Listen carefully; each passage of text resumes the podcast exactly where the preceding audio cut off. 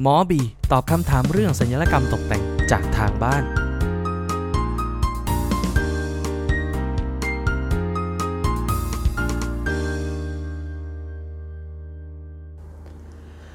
ครับผมนายแพทย์ชมพงศ์สาธารณศาสตร์ที่สมาชิกสมาคมศัลยแพทย์ตกแต่งแห่งประเทศไทยวันนี้มาคุยกับเพื่อนๆในเรื่องของคำถามนะครับเกี่ยวกับศัลยกรรมตกแต่งที่ช่วงเดือนที่แล้วนี่คุณหมอเปิดโอกาสให้ทางบ้านแล้วก็เพื่อนๆได้ถามเข้ามากันว่าอยากรู้เรื่องอะไรนะครับแล้วก็มีการประกวดคำถามกันนิดหน่อยนะฮะก็เลยจะเอาคำถามเหล่านั้นน่ะมาคุยให้เพื่อนๆฟังก็จะได้ความรู้กันทั่วๆนะครับอันนี้ไม่ได้เรียงตามรางวัลหรือว่าเรียงตามลำดับอะไรนะฮะแต่ว่าก็จะค่อยรวบรวมคำถามมาตอบให้เพื่อนๆฟังว่าจะได้มีความรู้กันนะครับเราไปไล่อาจจะยังไม่หมดนะฮะอาจจะค่อยๆทยอยกันออกมานะครับเป็น EP ไปนะครับก็เดี๋ยววันนี้เรามาเริ่มกันเลยนะครับคำถามแรกที่เพื่อนๆถามมานะครับบอกว่ามีตาอย่างแบดเลยเพราะว่าแซดบ่อยมากเพราะว่าชั้นตาใหญ่นะครับคุณหมอบีช่วยหน่อยคำถามนี้มันเป็นคำถามก็คือชั้นตามันใหญ่เกินไปที่ทำมาใช่ไหมฮะอันนี้เป็นปัญหาอยู่ที่เจออยู่บ่อยเหมือนกันนะครับเพราะว่าส่วนใหญ่เนี่ยคิดว่า อยากจะได้ชั้นโตใช่ไหมฮะก็คุณหมอก็เหล่านั้นก็ไปอาจจะกรีดให้ชั้นสูงกว่าเส้นเหนือธรรมชาติปกติไม่ควรจะทำนะครับแบบนั้นเพราะว่ามันจะอย่างที่คุณหมอบอกว่ามันจะทำให้การทำงานของกล้ามเนื้อนั้นมันสั้นลงด้วยนะครับแล้วมันก็จะเต่ออยู่ข้างบนแล้วจะเหมือนรู้สึกเหมือนตาปลือมากกว่าที่จะชั้นตาสูงแล้วเปิดได้มากนะครับทีนี้การแก้ไขเนี่ยก็อาจจะต้องแก้ไขชั้นให้ลงมาโดยที่เราจะต้องเปิดที่แผลเดิมก่อนนะฮะเพื่อให้ปลดจากกล้ามเนื้อแล้วก็รีลีสกล้ามเนื้อรีลีสชั้นตาแล้วก็เนื้อเยื่อที่มันติดอยู่กับกล้ามเนื้อตรงนั้นทั้งหมดก่อนเราค่อยดูว่าเราสามารถดึงหนังที่เหลือเนี่ยลงมาถึงแนวธรรมชาติที่เราจะลงได้ไหมอาจจะต้องสูงกว่าแนวธรรมชาตินิดนึงแต่ว่าพยายามจะปลดให้มันลงมาแล้วก็ค่อยเอาหนังจากส่วนล่างจากแผลนั้นออกนะฮะไม่ใช่เก็บหนังขึ้นข้างบนนะครับแล้วก็ค่อยมาทำให้ชั้นตามันเตี้ยลงแต่ว่าเย็บที่จุดกล้ามเนื้อเนี่ยอาจจะใกล้เคียงกันมันทำให้การทำงานของกล้ามเนื้อเนี่ยมันมาดึงในจุดที่มันต่ำกว่าแล้วมันทำให้เราเปิดตาได้มากขึ้นด้วยแล้วชั้นตาจะดูเป็นธรรมชาติมากขึ้นนะครับอันนี้ก็เป็นปัญหาที่เจอบ่อยนะฮะก็เลยอยากมาตอบให้เพื่อนๆได้ฟังถ้าใครมีปัญหานี้ก็ลองต้องส่งรูปส่งอะไรเข้ามาปรึกษากันอีกทีหนึ่งว่าเราแก้ไขอะไรกันได้ไหมนะครับในแต่ละคนนะครับก็อย่างว่าหนังมันยังพอไหมเท่านั้นเองที่เราจะดึงลงมานะฮะให้มันต่ำกว่านั้นนะครับต่อไปข้อ2นะฮะถามว่าถ้าหากคนไข้เลือกทำศัลยกรรมที่ไม่เหมาะสมกับคนไข้อ่ะคุณหมอจะแนะนำยังไงแต่ว่ามันเป็นความชอบของคนไข้เนี่ยคือถ้าเป็นเคสอย่างเงี้ยเราก็จะต้องถามเขาก่อนว่าเขาต้องการอะไรยังไงใช่ไหมครับแต่ทีนี้ถ้ามันเป็นสิ่งที่ทำไม่ได้หรือมันเป็นไปไม่ได้หรือมันไม่เหมาะกับหน้าเขาเราก็จะแนะนำให้สิ่งที่เหมาะสมกับเขาหรือสิ่งที่เป็นไปได้ให้เขาแต่ว่าสุดท้ายเราจะต้องมาตัดสินใจร่วมกันนะครับว่าจะทำอะไรแค่ไหนนะฮะก็คงไม่ใช่คุณหมอตัดสินใจฝ่ายเดียวแต่ว่าถ้ามันเป็นสิ่งที่มันเป็นไปไม่ได้แน่ๆแล้วจะไม่ได้ผลลัพธ์อย่างที่คนไข้ต้องการแน่ๆเลยคุณหมอก็คงต้องบอกตรงๆว่าคงทำให้ไม่ได้นะครับเพราะมันจะไม่ได้ผลลัพธ์อย่างนั้นแล้วก็จะทำให้ความคาดหวังมันเป็นไปไม่ได้นะครับถ้าเป็นไปไม่ได้ก็คือเป็นไปไม่ได้อันนั้นคือความจริงที่คุณหมอจะบอกตรงๆนะฮะ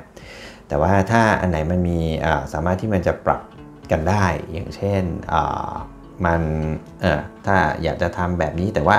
ลดดีกรีลงมานิดนึงเพื่อให้เหมาะสมกับใบหน้าเราหรือว่าอยากจะได้จมูกมันเล็กแค่นี้แต่ว่าอันนี้มันเล็กไปละมันจะทำให้ดูหน้ากลางมันจะกลายเป็นว่าทำให้จมูกใหญ่คุณหมอก็จะแนะนำไปหรือลักษณะชั้นตาอยากจะได้หางตาชี้ขนาดนี้ผมอาจจะแต่ว่ามันดูตึงมากไปนะสารที่คนไข้จับให้ดูเนี่ยเราก็จะบาลานซ์แล้วก็เซตติ้งให้คนไข้ใหม่แล้วก็ให้ดูส่องกระจกว่าถ้าคุณหมอทำให้ระดับเนี้ยซึ่งมันจะดูเป็นธรรมชาติกว่าจะเป็นยังไงนะครับแล้วก็สุดท้ายก็จะมีการตัดสินใจร่วมกันครับแต่ว่าต้องอยู่บนพื้นฐานของความเป็นไปได้ถ้ามันเป็นสิ่งที่มันเป็นไปไม่ได้คุณหมอก็จะต้องบอกตรงว่าอาจจะทำให้ไม่ได้นะครับก็จะบอกกันตรงๆอย่างเงี้ยครับแล้วก็มีเหตุผลแล้วก็เพราะว่าเราอยากให้คนไข้ได้สิ่งที่ดีที่สุดอยู่แล้วนะครับข้อ3สนใจการเติมไขมันที่ใบหน้านะครับแต่ว่าถามมาว่าเติมได้ส่วนไหนบ้างแล้วก็ผลที่ได้เพื่อเทียบกับเติมฟิลเลอร์เนี่ยอันไหนดีกว่ากันคือจริงๆแล้วถ้าพูดถึงไขมันกับฟิลเลอร์เนี่ยการเติมไขมันเนี่ยมันถือว่าเป็น natural filler หรือเป็นฟิลเลอร์ของตัวเราเองนั่นเองนะครับก็ จุดประสงค์การใช้เหมือนกันคือเติมเต็มในจุดที่มันขาดวอลลุ่มไปนะครับข้อดีของไขมันนะครับข้อดีของไขมันก็คือว่าโอเคมันเป็นเซลล์เราเองนะครับไม่ใช่เซลล์แปลกปลอมแล้วก็ถ้ามันอยู่แล้วมันอยู่เลยใช่แต่มันไม่อยู่ 100% นะฮะมันอาจจะมี resorb หรือว่ามีการสลายไปบ้างเพราะว่ามันต้องใช้เส้นเลือดของตัวเราเนี่ยมันเลี้ยงเพราะมันไปอยู่ในที่ใหม่ใช่ไหมฮะแต่ว่าถ้ามันมีเส้นเลือดมาเลี้ยงของมันแล้วมันก็จะอยู่ของมันละอาจจะหายไปสัก 30-40% ขึ้นอยู่กับปริมาณหรือบริเวณที่ฉีดถ้าเป็นบริเวณอย่างเช่นหน้าผากที่ต้องฉีดกว้างเนี่ยเปอร์เซ็นต์ที่จะ resorb เนี่ยอาจจะเยอะหน่อยนะครับเมื่อเทียบกับการที่ฉีดประมาณสัก1.5-3 cc ใต้ตาโดยที่ปริมาณแค่นั้นเนี่ยเปอร์เซ็นต์ที่รีซอร์บก็อาจจะน้อยนะครับเพราะว่าวอลลุ่มที่เราฉีดน่ะมันน้อยนะฮะส่วนฟิลเลอร์เนี่ยฟิลเลอร์เป็นสารไฮยาลูรอนิกแอซิดต้องเป็นฟิลเลอร์แทนนะจะเป็นเพียวไฮยาลูรอนิกแอซิดซึ่งสลายได้ 100% เนี่ยจะไปฉีดเติมเต็มตามส่วนต่างๆของใบหน้าเนี่ยซึ่งสามารถทำได้นะครับแต่ว่าต้องฉีดโดยคุณหมอที่ได้มาตรฐานนะครับเป็นคุณหมอเฉพาะทางเป็นคุณหมอผิวหนังเฉพาะทางเป็นคุณหมอศัลยกรรมตกแต่งเฉพาะทางเป็นคุณหมออะไรล่ะออคูโลพลาสติกหรือว่าเกี่ยวกับรอบดวงตาที่เรียนต่อเฉพาะทางแล้วอะไรอย่างเงี้ยนะครับเราใช้ของที่ถูกต้องได้มาตรฐานเนี่ยอันนี้ฉีดได้ข้อดีของฟิลเลอร์ก็คือว่ามันฉีดแล้วมันได้ผลเลยมันไม่รีซอร์ฟไปคำว่าไม่รีซอร์ฟในถึงนั้นหมายถึงว่าฉีดวอลลุ่มเท่าไหนมันได้วอลลุ่มเท่านั้นนะครับแต่มันจะรีซอร์ฟไปเรื่อยๆในอนาคตก็คือรีซอร์ฟจนเกือบ 100% นั่นแหละละหายไปหมดเพราะฉะนั้นมันก็จะมีอายุอยู่อย่างเช่นอาจจะเป็น8เดือนปีนึงหรือปีครึ่งก็แล้วแต่ชนิดแล้วก็มันมีหลายชนิดนะครับแล้วก็ขึ้นอยู่กับขนาดโมเลกุลที่เลือกใช้และบริเวณที่ฉีดด้วยอันนี้จะต้องแล้วมันก็สะดวกนะฮะไม่มีการผ่าไม่ต้องผ่าตัดนะครับแต่ว่าราคาถ้าเทียบต่อ cc ต่อ cc กับแฟตเนี่ยราคาฟิลเลอร์สูงกว่านะครับอันนั้นอย่างฉีดทั้งหน้าที่แฟตเนี่ยอาจจะราคาอยู่ในประมาณอาจจะไม่ถึงแสนหรือแสนกว่าบาทเลยก็แล้วแต่ว่าถ้าเอาฟิลเลอร์มาฉีดทั้งหน้าฉีดทั้งหน้าผากเลย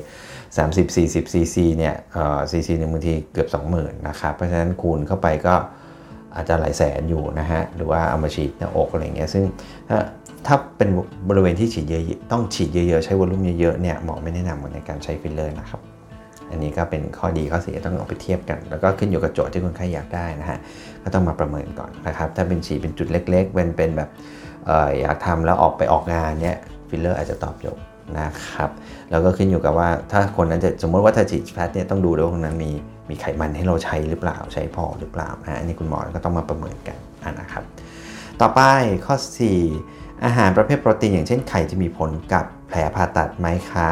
หรือจะทำให้เพิ่มรอยนูนแผลไม่เรียบอะไรอย่างนี้หรือเปล่านะครับหมอบอกอย่างนี้นะครับจริงๆก็มันเป็นความเชื่อของ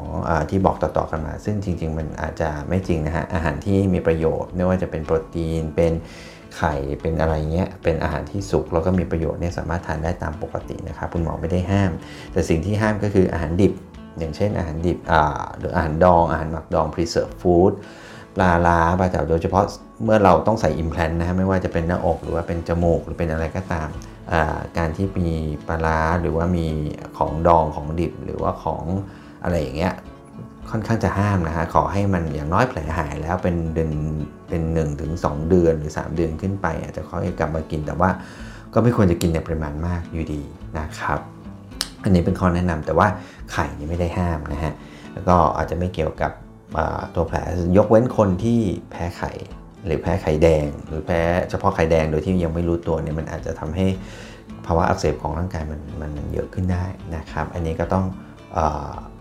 ตรวจแล้วก็รู้ตัวเองกับว่าถ้าตัวเองไม่ได้มีการเรื่องแพ้เนี่ยไข่ไม่ได้ห้ามนะฮะแต่จะห้ามพวกของหมักดองของอะไรพวกนี้ที่ไม่มีประโยชน์มากกว่านะครับต่อไปเวลาดึงหน้าจำเป็นแค่ไหนครับที่จะต้องใช้ไอ้ผ้ารัดหน้าที่คุณหมอให้ไปเนี่ยนะครับโดยหลักการแล้วเนี่ยผ้ารัดหน้าเนี่ยจะจำเป็นแต่เมื่อเราดึงคอหรือดึงมีการดึงใต้คอเนี่ยนะครับเพราะมันจะซัพพอร์ตที่คอมากกว่าระยะเวลาที่คุณหมอแนะนำให้ใส่ว่าอย่างน้อยประมาณ 3-4 อาทิตย์นะครับก็คือว่ามันซัพพอร์ตในลักษณะเนื้อที่เราล้อออกมาแล้วเราดึงมันทำให้เกิดย้ายที่ขึ้นไป